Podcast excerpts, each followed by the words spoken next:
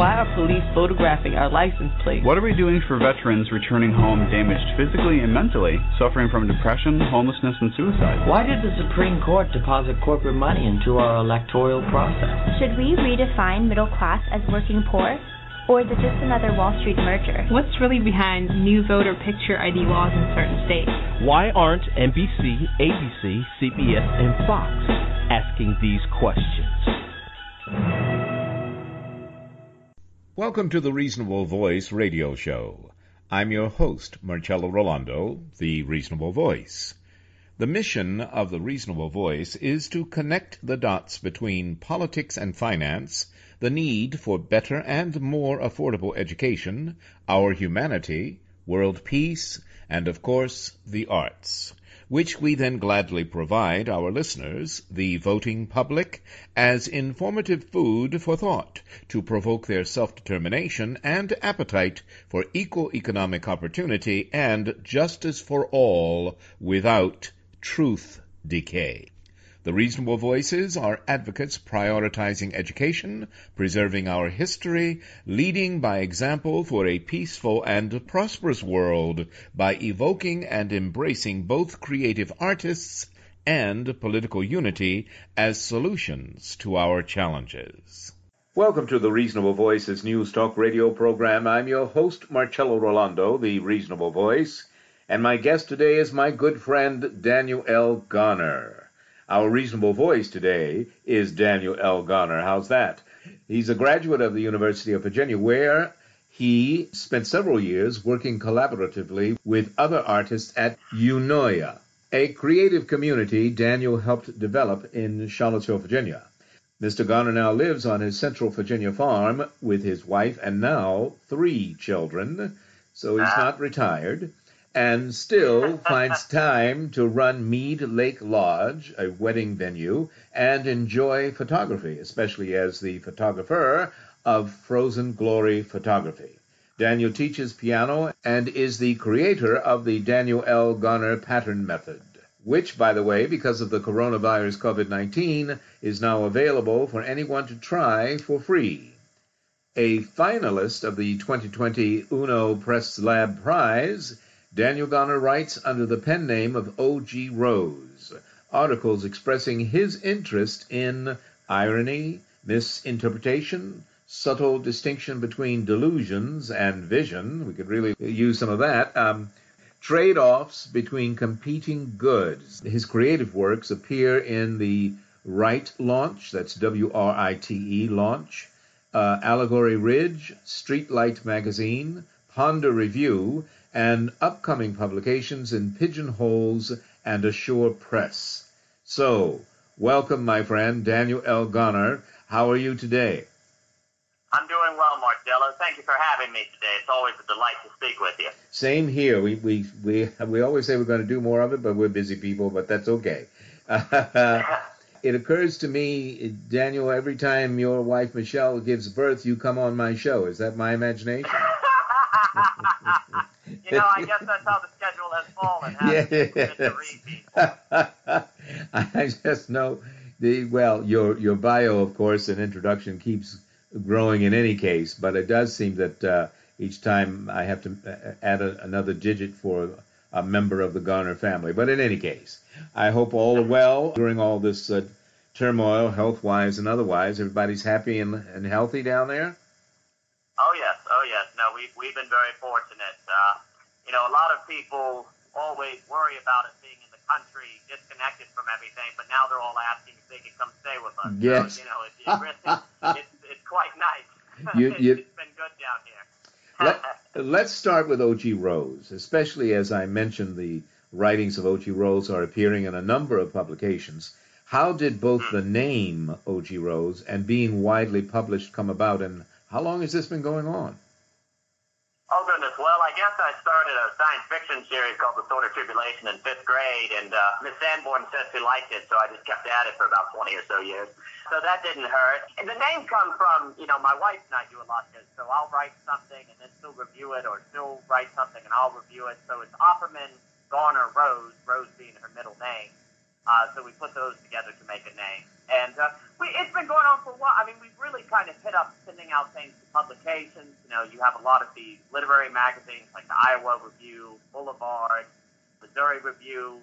We got an email from them this morning showing interest uh, from, from different ones. And, you know, it's, I think for anyone who's listening who wants to write, you know, it's really important to just regularly every week say set a quota where you say, okay, I'm going to send out 10 pieces to 10 different magazines. Mm-hmm. And then mm-hmm. every week just keep keep at it because it takes you know it can take four to five to six months to hear back.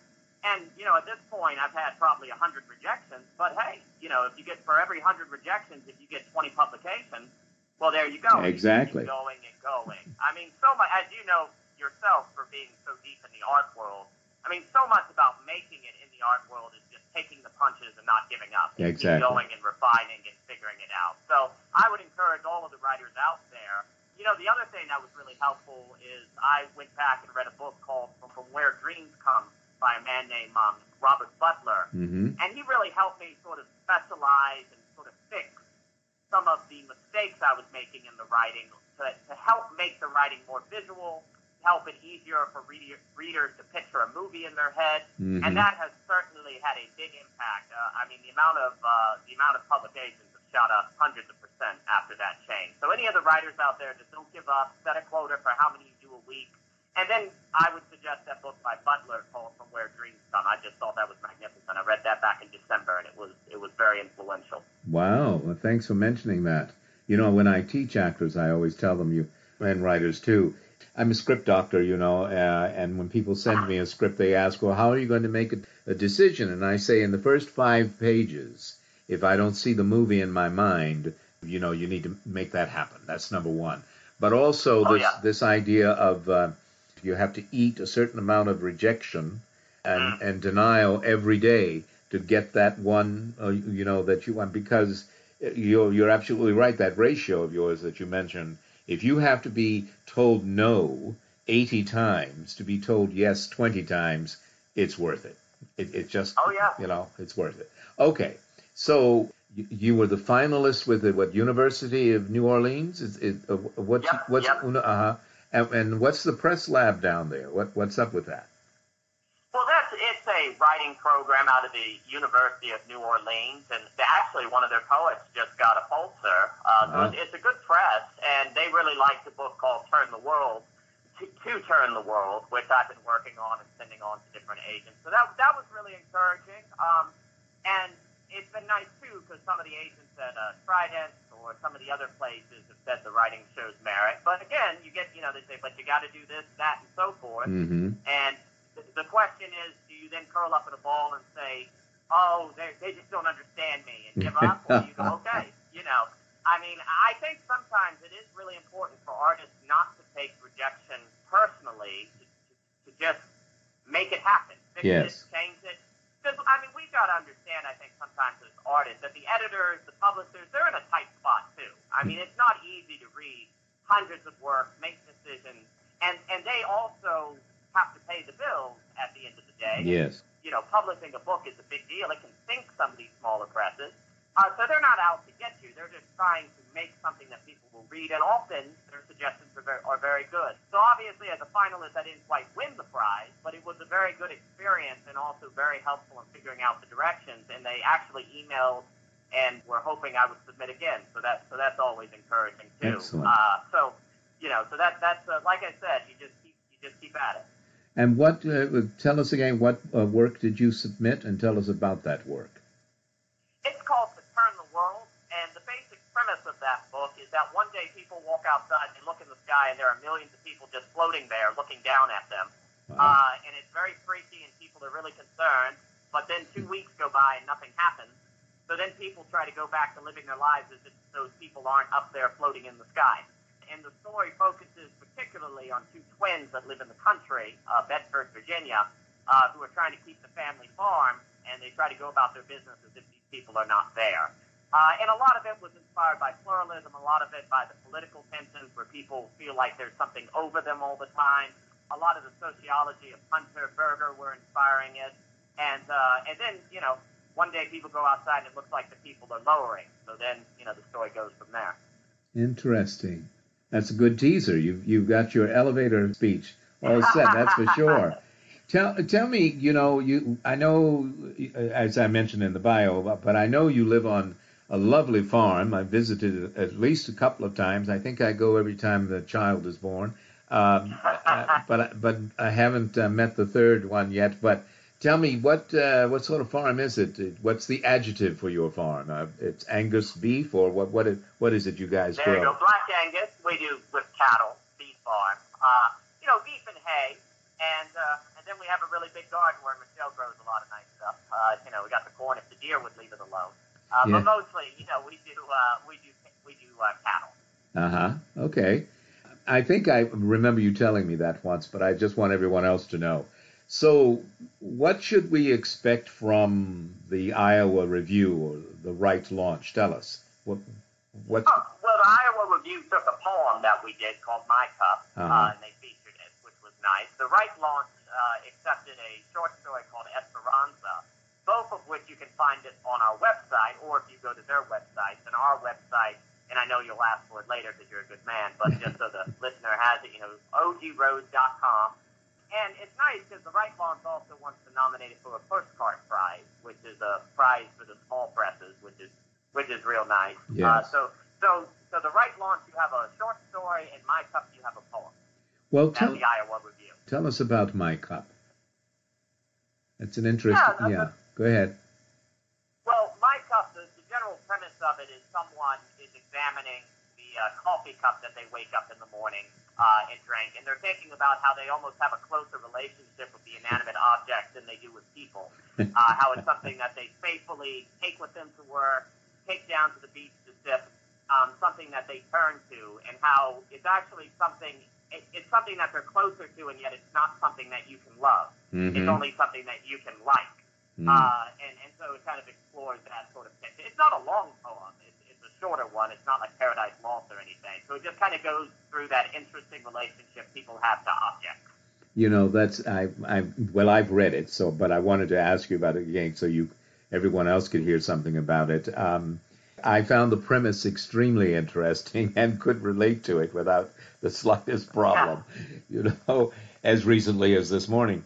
But this is all fascinating, Daniel. You are, and I've said this before, you are a real Renaissance man uh, so many things that you do so well.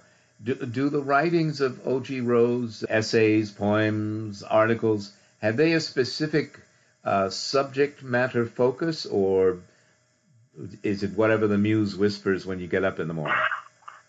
That's a really good question. I mean, sometimes the muse will like to, you'll be working on something, and the muse will whisper something, and you go chasing it like a butterfly. Yes. uh, so you know, you you have to be careful. I would say the thing the unifying principle of a lot of the essays or the blogs is thinking about thinking. Like, how is it we think? How do we think well? I think we spend a lot of time talking about what to think. And a lot of people also think they spend a lot of time getting good at thinking. But unfortunately, we don't think a lot about how thinking structures the world around us. And that makes us very prone to self deception. That makes us very prone to being taken advantage of, mm. whether it be by um, you know, experts or political forces. I think there's a lot of that going on where I think it's really important that you can't be self-deceived if you know you're self-deceived. Mm. Like if you know you're self-deceived, then you're not. So there are. It's just really important to be aware of how your brain works. I, I always like to say that the brain is the frenemy. It's not a friend and it's not an enemy. It's what makes thought possible, but it's also in the business of tricking you all the time. Mm. So like learning how to control it. So a lot of papers about that. I also like economics, talking about economics. And but I would say that the topic of how to, to think and the different ways that thinking work are, are important to me. That's very interesting. Not only thinking, but how we think and why we think certain ways that we do. And going back right. to the muse, you know, but the muse is not the only culprit in this everyday events, any moment, something yeah. can distract us, or we or we become the ball in the pinball machine, uh, yeah. and and bounce off of. Uh, it's it's fine to bounce off ideas with other people, but if we're constantly b- bouncing off of a different idea, are we following through? Right, right. Well, it's like that recent blog we talked about, like breaking news, which is the idea that, um, like, like present story Okay. You know, trying to get your, you know trying to get your head around what to think about the coronavirus can be very difficult because you get one essay, you know, get one story here, you get uh, one journal here saying you don't need face masks, then you have another saying there are face masks, uh, then you have people saying it's not as bad as you think, and for the average person, it can be very confusing. And what the what the blog argues that it's really important for people to have training with, say, old books or studying history, because that way you're kind of training yourself to think about situations where the variables are frozen or where it's kind of it's past. So it's an opportunity for you to kind of go to the gym and train your brain how to think about stuff that has already gone down, so that then you're more able when it comes dealing with a present day event, whether it be the coronavirus or the election or racism or these different matters, you, you kind of have some training by which to handle it because I would argue that present news is far more difficult to get your grasp around Mm. than, say, old books or studying the Roman Empire. Not because those issues are necessarily easy, but because the information is frozen. Uh, it's not changing. It's not live. And it's kind of ironic because a lot of times the academic scholars aren't extremely interested in the the, the, the present news, like Yes. the news cycle that's going on. But everyday people who don't necessarily read books very much spend a lot of time watching Fox News or CNN or MSNBC, when it kind of should be the exact opposite. And then the problem is, of course, the breaking news always puts a pressure on you that the world is going to end. You know, if, if, Yes. if Trump doesn't win, you know, if Trump doesn't win re-election, America is going to go down. You know, if, if we if we wear a face mask, we're getting giving up our our uh, our liberty. There's always this pressure that if you don't act or you don't listen to what these politicians are telling you, then the world's going to end.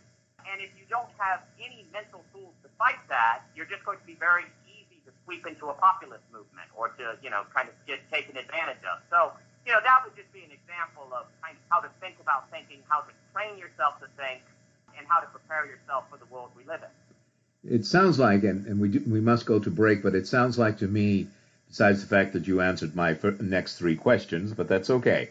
Uh, it sounds like to me we are saying and the kinds of things that you're doing, for instance, because I used to do this when I was your age all the time. I read the classics, I read poetry, Mm. I read, of course, history books, especially political biography, and it does give you a sense of balance. It gives you a sense of what do I Right. want to say. You have something, you have a foundation that that holds you steady, so that whatever the breaking news, whatever the current hyperbole from our news media is, you have something by which to compare. How's that? Does that make sense? Oh yeah, it, absolutely. You have and you have a model by which to process it. Yes.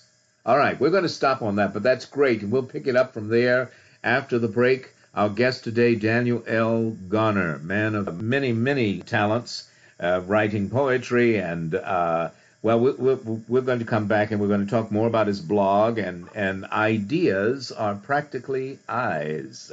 Stay with us. We'll be right back. And now, another film rental discovery. Welcome to the Indie Film Minute. Getting old. There comes a time when you start to realize it's too late to regain what's lost. You feel you've become too old to be relevant. The sometimes only slightly younger, the workplace, and the world in general all seem to shy away. Yet even when we acknowledge that life may never again be as it once was, or as we wanted it to be, choice remains. And there resides the potential for poignant, relevant, and deeply moving stories. I'll See You in My Dreams, starring Blythe Danner. Must we remember this wonderfully talented star of stage and screen merely as the mother of Gwyneth Paltrow? Here, Danner plays a widow and former singer facing just such a turning point. With a little help from her friends, she makes choices again. She falls in love again with Sam Elliott, no less. She begins to end her isolation and reconnect to the life around her. This is a funny and compassionate story. A story for all of us. I'll See You in My Dreams falls within the so-called silver dollar genre. Sensitive films that touch the heart of a certain generation. A generation that is still ever growing. I'll See You in My Dreams, not in theaters. Discovery through rental. Welcome back to the Reasonable Voices News Talk Radio program. I'm your host, Marcello Rollando, and our reasonable voice today is Daniel L. Garner. We're talking a great deal today primarily about his, his career as a writer. But Daniel has done many things, and, and uh, we're going to touch on all of them as, as well as, as best we can. But Daniel, during the break, you, you said something about invitations from other magazines for your work. Tell us about that. I, you know, and I wanted to mention again for anyone who's writing out there, um, it's really important to go online and look up a list of where these different writing journals uh, rank because some uh, there's a good website. It's called uh, ErikaRouseWriter.com, if I'm recalling correctly. You could Google it; it wouldn't be be hard. It gives you a list of like uh, the top. There's uh, different tiers for different magazines. Like for example, the top tier would be something like the New Yorker or the Atlantic. Um, the second tier, which is still extremely good, would be like a Ploughshares or a Granta or a Paris Review. And then third, fourth, fifth, and, and so on. And I was just saying that uh, we, we've been sending out to the some of these elite tiers, like One Story, Missouri Review, the, you know, we did the Iowa AG&I, uh, and have gotten, you know, these high tier invitations where they want to receive more of your work. And again, it's not where they are saying we can't use it this time, that what you sent us, this isn't going to match the publication, but we would, for this month, but we would like to use something and we see some promise. So again, you just just keep at it. Uh, another one, Five Points, the Alaska Quarterly Review, these different ones. So I would just encourage the writers out there to go look at that list and then just make a goal of taking your piece and sending it to every magazine in a tier that allows simultaneous submissions and just moving down the list. And tell us, uh, how do we find that list again? Erica, what? Well, the one I, and I just found this on Google, I guess probably about eight months ago looking it up. There's a website, erikarousewriter.com. And I get, let me see, I'll look at it. You spell it E R I K A A R O U S E and then writer.com. And she's got a list where it says on the, to the left hand, ranking of 500 fictional literary magazines and it's just extremely helpful figure out where to send stuff. Okay, as long as we're giving out websites, let's have yours one more time. Yes, sir. ogrose.com, uh, the letter O, G, and then rose.com. Excellent. Okay. You, as I was uh, saying, I wasn't joking about it. You had answered my next three questions, but let's go through some of that again, make sure we got everything. And I'm tell us, for instance, the Virginia Magazine photo contest. What is that? just where I, I have a photography business called Frozen Glory Photography, and uh-huh. I submitted some photographs of the uh, colonnades at the at the rotunda that they published, and then you know, Allegory Review did a profile, uh, Streetlight Magazine did a profile, and then you know Pidgeonholes and some other ones like taking those photographs, and you can see a lot of the work at FrozenGlory.com. Very good. Okay, I have a quote of yours that I, I'd love to hear you talk about, and it is if you skip the old books and go straight to the breaking news, it will probably just break you. Now, I know you kind of jumped ahead of me, but that quote I wanted to ask you about, and so just to elaborate, I know, as I said, you've said some things about it already, but what can you add that explains that quote as a sort of, I guess it's it's how you capsulize what that's about, yes? Yeah, that that that particular uh, reflection, breaking news. Oh, you know, that's just summarizing the idea that if you don't go back and study history, if you don't say read philosophy, or if you don't learn, you know, there's a field of philosophy called epistemology, which is about you know how to think, mental models, like ways to understand the world. Then if you jump into what the 24/7 news cycle is is talking about, it's probably going to overwhelm you or confuse you or just make you angry and make you uh, vulnerable to being taken advantage of by a ruling power, whether it be the current administration or, you know, a lot of, uh, I mean, a lot, we know that the news is extremely interested in getting clicks and it's more in the business. I, I always tell people the news is in the business of making you feel right more so than make, helping you find truth. Yes. Uh, but, but there is, there is information in it, but then the question is, do you have the way to sort through it? And if you don't have any training from the old book, uh, or from poetry or literature, or, you know, I, I always go to Dostoevsky or the Brothers Karamazov. If, if you don't have any of those models, then watching a lot of the breaking news will probably just it will just break you, overwhelm you, and it will it will just make you susceptible to not having a good day. Uh, it, I, I've never seen it, but I'd love to see a study of people's happiness level who spend 24, you know, most of their day just with the news on listening to it, as opposed to people who say maybe have read old books and have different models and their relationship to the, the current news cycle. You know, when, uh, let me put it this way I'm not giving people an excuse because what Daniel was saying is absolutely correct. We all need to be reading more, other than, right. you know, what we can find at a click on uh, on social media. But I tell people who tell me they don't have time to read, well, find a true story. A documentary is the best, but a movie that really sticks to the facts. And I find that if a person can watch a documentary, which generally, you know, is an hour, it doesn't take that long, or even a movie, a biopic that is good, that sticks to the facts, not like the the biopics when I was your age, which was how I started out. For instance, with William Bendix, who I loved as an actor, he was marvelous. But the story that when he plays Babe Ruth is nothing about Babe Ruth's life whatsoever, except that they played ah. baseball games. But now, in addition to the great documentaries that can be found on Netflix and almost anywhere, oh, yeah. there are great biopics, and you can find a, a movie about almost any profession and if you're interested in that, you watch it, you get a good foundation that makes you want to pick up the book and learn more. And I, so that's that's something if you just don't feel like you can grab a hardback anytime. But Daniel was right. Read, read poetry. Okay, all right, enough of me. And, and I would and I would say I agree with that completely. I mean, if people were watching biopics or watching some of these amazing documentaries instead of watching the news, uh, they would they would find that much more productive. And I'm not saying to be completely uninformed.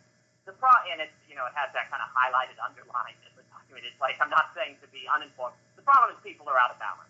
Yeah. They're not balanced at all. They're they're taking all of this breaking news cycle and not say watching the biopics or reading the book. You know, if, if the other one, you know, if everyone were to watch these IQ squared debates, that would be yes. productive. Yes. Uh, I would replace the news if I was Lord and Emperor of the world. I would replace the news with IQ squared debate, where you have a respectable, intelligent conservative like a Robert George who's debating an intelligent, respectable Cornel West, and something productive comes out of it. Yes. Uh, as a, you know, as opposed to the non, you know, it's a real debate with people who engage in charity with one another and are actually looking for reasonable solutions. They had a wonderful one on police reform. They had a wonderful one on the drug war the election reform. I could, I could the electoral college, uh, and that would be complete, very, very productive. So certainly, I do think there are there are alternatives to reading, and lots of podcasts too. In a, in a similar way, you can't really read a book while you're driving, but it is an opportunity to learn. Yes. All right. I want to talk about. We've been talking about the blog, of course, but tell us about ideas are practically eyes. Oh yes. Um, that was in response You know, you hear a lot of people say, "Oh, I don't. I'm a practical person. You know, I'm not much into those abstract theories or those ideas or different things like that." And the problem is, though, that all practice is through ideas. Like, for example, if you want to lift a box, you need the idea to lift the box. Mm. Um, the issue, though, is that ideas are kind of like glasses. They're through what you see the world, which means that the way that they're practically useful is indirect. And since it's indirect, it seems like they're not there at all. Uh, and so it's forget how important they are and to not spend any time developing your ideas or thinking about your ideas uh, because you just go, well, that's not for me. I'm a practical person. But then, of course, in order to determine what constitutes being practical, you, it's relative to an idea of what you believe is practical. So it's important to break down and deconstruct that dichotomy between practical people and idea people because everyone has to be both. Mm-hmm ultimately, absolutely, or or you're constantly dependent on the other. That's you know, exactly the uh, authority who's going to take it, who may take advantage of Exactly, exactly. And you know, I told you we weren't going to talk about this today, but let's slip in a little bit of it. All that you are saying, I'd like people to realize that this also applies not only to government and and personal relationships, but private enterprise. We can't just, I, I often tell people, you can't just say Wall Street because it's not the street that's the problem, it's the people running it and the people right. who are willing to work for it at the expense of the other people. So, uh, right. and and this huge economy that is in flux, uh, to say the least, at the Right. moment, affects all our lives. And the proof of it is that people are willing to risk their lives, quite literally, in order to get back to their businesses and open them up and make money. It's an, it's Right. understandable, but if you're dead, you know what difference does it make that your business is open? And then you open your business and people are too afraid to come back. Now, with, without Right. getting down into the weeds too much, I just wonder um, if someone came to you and said, "Hey, why should I read your work? How is it going to help me practically in my financial income?" What would you say? in their financial income. Yes. Um, well, the, you know, the, the particular work, like when dealing with economics, I, I think I would really one point out to them that the system that we have, the current economic system, is so fragile. So here's an example. A lot of people right now are throwing all their money into Wall Street because they're going into big bull run. You know, the Mhm. market has gone up 30, 40 percent from its from its low.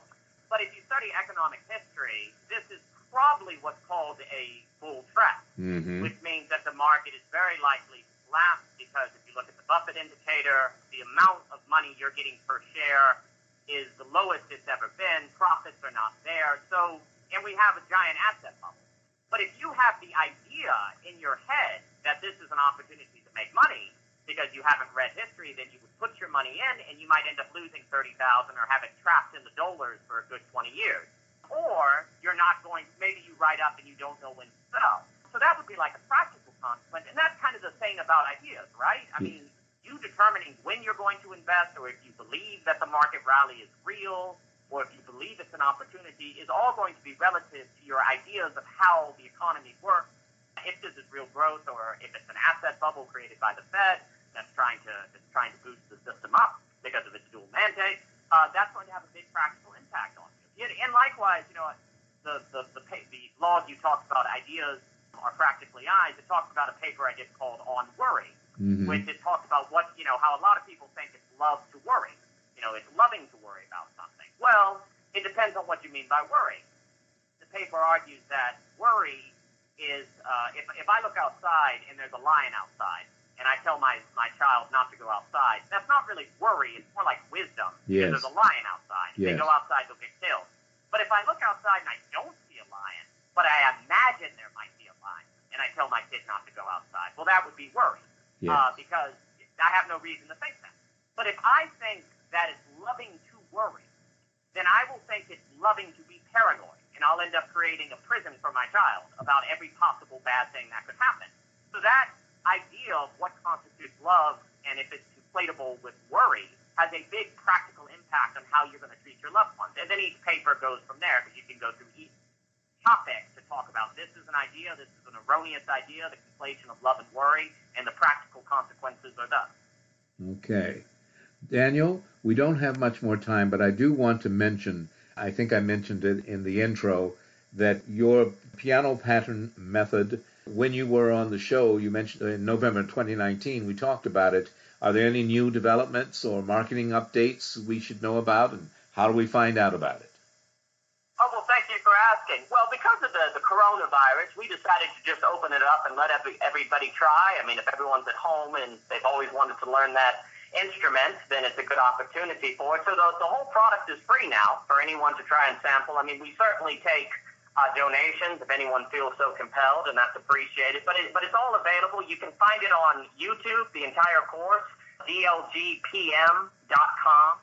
Uh, so the letter D, the letter L, the letter G, And there you can find everything. We got lots of testimonies from people that have used it. And, and as we talked about, the, the innovation of the method is to teach instruments using visual patterns, where if you stay within those patterns, you're going to be able to just make the music you want to make. It just simplifies it a lot. Excellent. You really have mastered the number one thing that anyone, any entrepreneur, any uh, self-employed person has to have, and we euphemistically refer to as your elevator pitch. Uh, you you really know to succinctly answer exactly what the thing is about, and sometimes in in some cases, especially where you're operating now, at the level at which you're operating, that's what they want. You got, you know, you've got your 60 seconds, 90 seconds. Tell me, and then that's it. And you're doing it. You're doing it. It's so good. Lots of people Thank always you. Thank you. Lots of people always wanted to learn uh, piano, so remember to visit now. Uh, you can try it for free. Daniel, we do need to go, but we need all those websites and contact. You might even mention the the book we can learn from for writing as well, again, if you will, and Erika's. But end, of course, with O.G. Rose for us. Go. No problem, Marcello. And again, it's been a pleasure speaking with you. So the website for our writing is ogrose.com, the letter O, the letter G, then rose.com, and there you can find links to the uh, the Iowa Review, the Write Launch, all the different blogs we mentioned. Then the I mentioned a book, and I'm actually going to put up a paper on it pretty soon with what I learned from it for anyone listening who's interested. Maybe within a week once I edit it. Is um, a book from Where Dreams Come by Robert Butler, which was just a big kind of wake up call for me, and I highly suggest anyone who wants to write to listen to that. The website that has the list of 500 lit- literary magazines is called Erika Ro- Rouse Writer, and that's the letter E, the letter R, I, K, A, K, R, O, U, S, E, writer.com, and then it's very easy to find the list. And like I said, it's just really important for anyone out there who go- wants to write to set a quota for themselves of submissions every week. And if you get rejected 100, 200, 300 times, don't give up. Keep going. Even the best get rejected all the time. You can easily look up the great masterpieces of literature that got like 100 rejections. So don't worry about it. Just keep going. Don't give up. And then lastly, the piano website, which is the visual method for learning piano, is the letter D, the letter L, GPM.com. Excellent. Well, Daniel L. Garner, it's a pleasure to know you for sure. And it is a pleasure to talk to you always. It's just amazing uh, conversations we've had in person and on radio. I appreciate all of them. And tell your lovely wife I miss hugging her. it's, uh, you know, and the children. They're all wonderful. It's a it's a loving family, and we hear it in your voice and see it in your work. And of course, your wife collaborates with you, as you've mentioned, on a great deal of, of what you do. So that's marvelous too. Best of luck also with Mead Lodge and uh, how that's going to come through the coronavirus for weddings and so forth. Okay. All right, Daniel. Thank, Thank you, Marcello. Thank you. We'll be in touch. You know that. Take care. Yes, sir. Thank you so much, Marcello. It's been a delight. Really enjoyed it. Same here. All the best. Bye now. All the best. Bye. Hello, I'm Marcello Rollando, the Reasonable Voice, thanking you for joining us in becoming one of the reasonable voices heard round the world. God give me guts is a famous D Day prayer. Dare conservatives and liberals together honor D Day 1944 and 2014 in giving innocent until proven guilty another shot? Free will empowers us to emulate the greatest generation or be sovereign citizens with an open carry domestic terrorist agenda, to be defined by convenience store owners cheating Florida's lottery players, or be like Flight 33 passengers and heroically save potential gun violence victims from Seattle to Atlanta in a single day. But do we have the D Day guts to defend the rights of Americans who continually demand our constitutional rights while they distort the sacred honor of the nation defining words written therein? And do we have the D Day guts to reach out to true conservatives who are being discriminated against by Koch funded governors that they themselves elected? Have we D Day guts to be Republicans that make Eisenhower and Reagan proud by liberally defeating governors who are anti teacher, anti voter, anti citizen in Wisconsin, West Virginia, Oklahoma, Ohio, Nevada, Kansas, Iowa, Arizona, and anti renewables, cokeheads, anti middle America legislatures? However, before redefining ourselves as America, the gem of the Eddie Slovik firing squads, dispatching deserters as traitors, which, by the way, was condoned by General George Washington in 1781 to deter potential Federal Hill mutineers, let's acknowledge in our Civil War, though both North and South executed deserters, they usually waited until after a court martial. D Day 1944, President Franklin Delano Roosevelt, Prime Minister Winston Churchill, And General Dwight D. Eisenhower sent 150,000 of the greatest Allied generation to take back Europe from the Nazis. And on D Day 2014, we celebrate that for 70 years the French, despite the insulting old Europe Rumsfeld and ugly American arrogance of freedom fries, have returned to the Normandy American Cemetery to tearfully thank America and Americans for coming to thank Lafayette. We can transform support our troops into a cliche of political convenience to cover up an appalling lack of medical treatment for veterans, or we can support the bipartisan Veterans Affairs Reform Bill by ejecting a Congress that has supremely failed both American civilians and those who've served them in the military. We can choose to love thy neighbor as thyself, or closet our neighbors in Brownback stained states in favor of lowered taxes for the wealthiest while enabling legislatures to disable Medicaid expansion for the neediest, and, on top of that, force legislative conversion on gay Texans.